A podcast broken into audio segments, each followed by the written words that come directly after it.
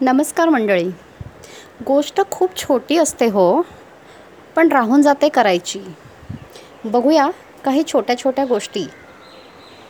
तुम्ही गाडीतून जाताना न उतरता रस्त्यावरच्या माणसाला एखादा पत्ता विचारला तर बऱ्याचदा तो मिळतच नाही.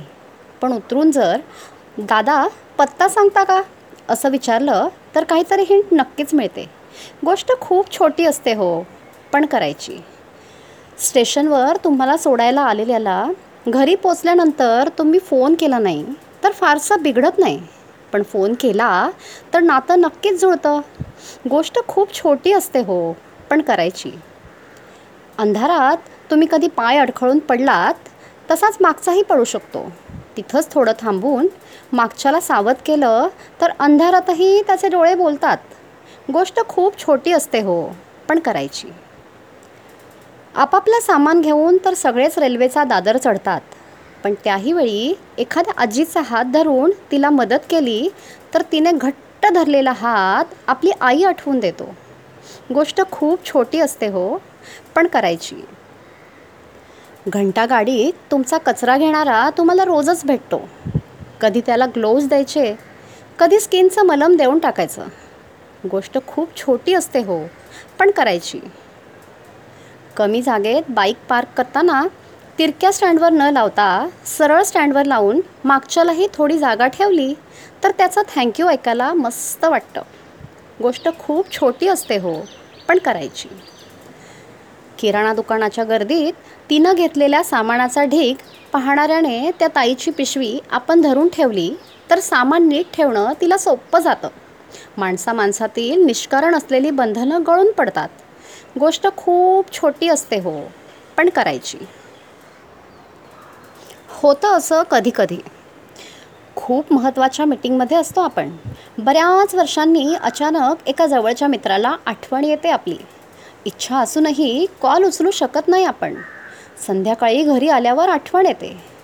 परत कॉल करावा तर बोलायला विषय नसतो आपल्याकडे. टाळतो आपण कॉल करायचा. त्याच्या दोन दिवसानंतर मेसेज येतो. तुझ्या ऑफिस बाहेर होतो. भेटलो असतो. जुन्या आठवणी काढत बसतो आणि मन रमवतो त्यातच.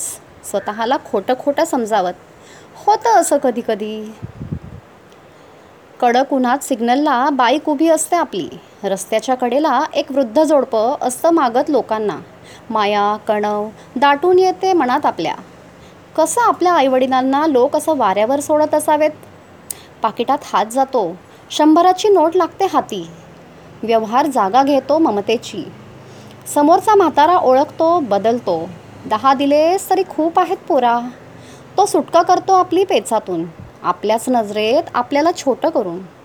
होतं असं कधी कधी दिवाळीचे पाहुणे असतात जमलेले.